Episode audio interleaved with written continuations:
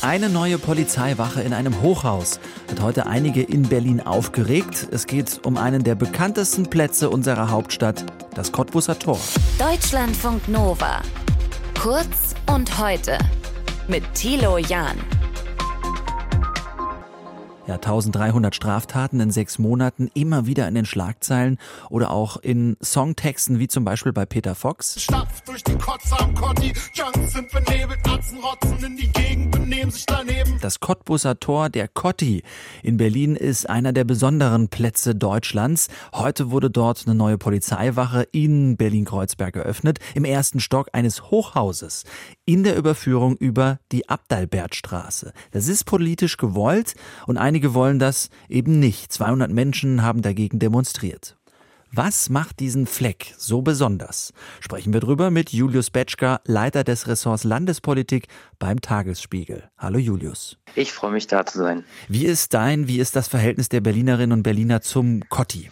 Ich glaube, die beiden Worte Heimat und äh, Hassliebe treffen es wahrscheinlich am besten. Mhm. Also es gibt irgendwie einerseits da wahnsinnig nette und auch gute Restaurants, Bars, die Szene irgendwie trifft sich und Gleichzeitig aber äh, hat man, wenn man über den Platz geht, tagsüber, aber auch dann am späten Abend, sieht man doch, glaube ich, eine große Verwahrlosung eben. Also der Platz wirkt äh, ja grau und mhm. dreckig und es gibt einfach tatsächlich wahnsinnig viel Kriminalität, Drogenkriminalität und ich würde mal sagen, wahrscheinlich entspricht kaum ein Ort so sehr dem Klischee, was mancher Berlin-Hasser, sage ich mal, von mhm. dieser Stadt hat, so sehr wie dieser. Also ähnlich vielleicht wie so das Bahnhofsviertel in Frankfurt mhm. das ist. Aber meidet man den Platz denn als, als Berlinerin, als Berliner oder wie geht man damit um?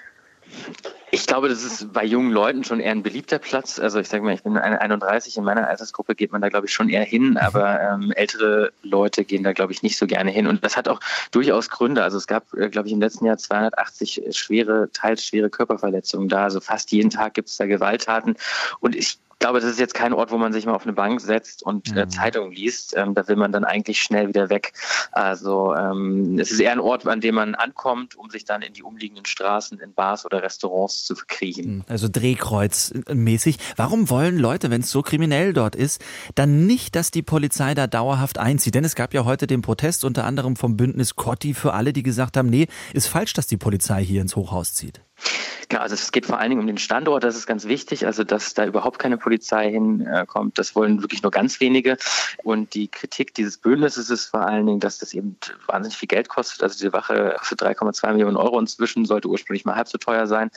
Und dann ist sicherlich ein anderer Grund, dass in Kreuzberg immer ganz viel miteinander gesprochen und diskutiert werden muss, bevor etwas passiert. Und das hat die Berliner Innensenatorin so ein bisschen ignoriert und hat irgendwann gesagt, so, basta, wir machen das jetzt, das kommt jetzt in dieses Haus rein. Und daneben ist ausgerechnet ausgerechnet auch noch das Café Cotti, so ein ganz berühmter Treffpunkt, sage ich mal, der migrantischen Community, aber auch der linken Szene.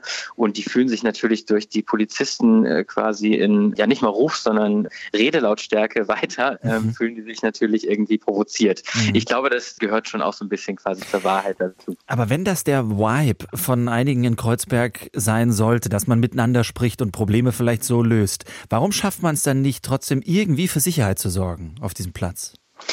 Ich glaube, die Probleme sind ganz vielfältig. Also man kann jetzt nicht sagen, da ist irgendwie ein Clan, mit dem man nur mal reden müsste oder wo die Polizei nur mal den äh, Clan-Boss festnehmen müsste und dann mhm. wäre das Problem gelöst, sondern du hast das Wort gerade selbst schon genannt. Es ist so ein, so ein Umschlagbahnhof und das mhm. vor allen Dingen auch eben für Drogenkriminalität. Und man hat den Görlitzer Park nebenan, auch von da schwappen quasi so kleine Drogendealer dann rüber.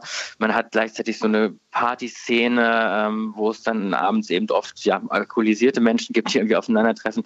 Also äh, die Problemlage ist so vielfältig, dass man da, glaube ich, ganz schwer mit ja, ein bisschen reden oder mhm. mit einem Polizeiauto mehr ähm, äh, dieses Problem endgültig lösen könnte. Und was sagen die Menschen, die dort wohnen? Wie, wie fühlen die sich? Die sind gespalten, das kann man, glaube ich, äh, ganz klar so sagen. Also es gibt einerseits dieses typisch anti-autoritäre, ich sag mal, Kreuzberg-Gehen, ähm, die äh, überhaupt keine Lust haben, da irgendwie äh, auf die Ansagen der SPD-Innensenatoren und die auch diese Polizei nicht in diesem Wohnhaus wollen. Und ich glaube, man muss schon so ein bisschen verstehen, wie dieses Wohnhaus tickt. Da wohnen auch ganz viele Migranten, die oft auch von Polizisten eben kriminalisiert werden oder rassistische Erfahrungen auch gemacht haben. Und plötzlich leben in deren Haus Polizisten mitten da drin. Und ich muss sagen, ich fände das jetzt auch nicht, ich habe nichts gegen die Polizei, aber ich glaube, an den Gedanken muss man sich schon mal gewöhnen, mhm. dass in dem eigenen Haus unter den Füßen quasi Polizisten einziehen, die für Sicherheit äh, sorgen sollen. Das ist das eine. Andersrum, ich war neulich da, äh, auch mal bei einer Vorabbesichtigung quasi, gibt es schon auch einen großen Willen zur Veränderung bei ganz vielen. Ich habe da so einen Nachbarn getroffen, der eben auch in diesem Haus lebte und der sagte, er hat sich einen Baseballschläger gekauft. Ne? Also das ist ein ganz normaler Bankkaufmann und äh, dem wurde aber schon zweimal ähm, die Tür eingebrochen oder in seinem Gang äh, wurde irgendwie die Tür eingebrochen. Mhm. Und das zeigt schon, dass irgendwie das unvermeidlich ist, dass sich da etwas ändert. Und zur Not, jetzt sind ja die Tatsachen geschaffen, mhm. auch gegen den Willen einiger Urkreuzberger. Ja, die Tatsache ist, dass am Cottbusser Tor heute eine Polizeiwache eröffnet wurde, eben unter Protest einiger, die äh, dort leben und aus dem Kiez kommen. Julius Betschka, Leiter des Ressorts Landespolitik beim Tagesspiegel, war das hier in Deutschlandfunk Nova. Danke, Julius. Vielen Dank, dass ich da sein konnte. Bis dann. Deutschlandfunk Nova. Kurz und heute.